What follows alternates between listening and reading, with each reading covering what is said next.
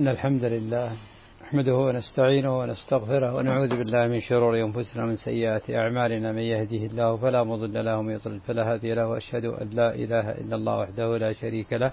أشهد أن محمدا عبده ورسوله. أما بعد فما زلنا مع شرح الأصول الثلاثة للإمام المجدد محمد بن عبد الوهاب عليه رحمة الله. فجاء في سورة العصر ثم قال الله عز وجل إلا الذين آمنوا فهنا استثنى المولى عز وجل. فهنا تنبيها للعبد أن يتدبر وأن يتفكر. هل هو من هؤلاء المستثنين الذين استثناهم الله عز وجل حتى ينجو ويسعد في الدنيا وفي الآخرة؟ فقال إلا الذين آمنوا والإيمان يشمل الإيمان بالله وملائكته وكتبه ورسله واليوم الآخر والقضاء والقدر. والإيمان عند أهل السنة هو اعتقاد القلب وقول اللسان. وعمل الجوارح يزيد بالطاعة وينقص بالمعصية. فقال وعملوا الصالحات فبعد العلم والمعرفة والإيمان يأتي العمل الصالح والأعمال الصالحة داخلة في الإيمان ولكن ذكرت وحدها لأهميتها. ولا يكون العمل الصالح صالحا إلا بشرطين أو لا يكون مقبولا إلا بشرطين الإخلاص لله عز وجل والمتابعة للنبي صلى الله عليه وسلم. ثم قال وتواصوا بالحق وتواصوا بالصبر. فالحق وضده الباطل والحق هو دين الله عز وجل وهو ما جاء به محمد صلى الله عليه وسلم. قال وتواصوا بالصبر. أي صبر على تعلم العلم وصبر على العمل به.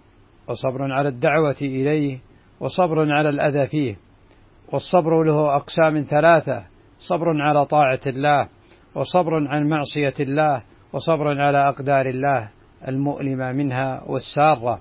فهذه الأقسام أشدها والصبر على طاعة الله لأن العبد مأمور في يومه وليلته بأن يكون على طاعة الله فيصبر ويتصبر ويتجلد ويقوم بأوامر الله متبعا لرسول الله صلى الله عليه وسلم. قال فمن آمن بالله ورسوله وعمل بذلك ودعا إليه وصبر على ذلك سلم من الخسران. فلا يسلم من الخسران إلا من آمن بالله ورسوله وعمل بذلك ودعا إليه وصبر على ذلك. فهذه الصورة دليل الشيخ وكما يقال أن اللاحق يستفيد من السابق فأراد الشيخ أن يذكر هنا فهو تبعا لأهل العلم فيستدل بما استدلوا به ومتبعا لهم وهكذا التابعين أخذوا من الصحابة وتابع التابعين أخذوا من التابعين ودواليك هذا هو العلم رحم بين أهله وقدوتنا محمد صلى الله عليه وسلم وأصحابه. فقال قال الشافعي لو ما أنزل الله حجة على خلقه إلا هذه الصورة لكفتهم. وأيضا ذكر ابن كثير في تفسيره عليه رحمة الله أن الشافعي يقول لو تدبر الناس هذه الصورة لكفتهم. فليس من جانب الأحكام لكن في العبرة والعظة والموعظة.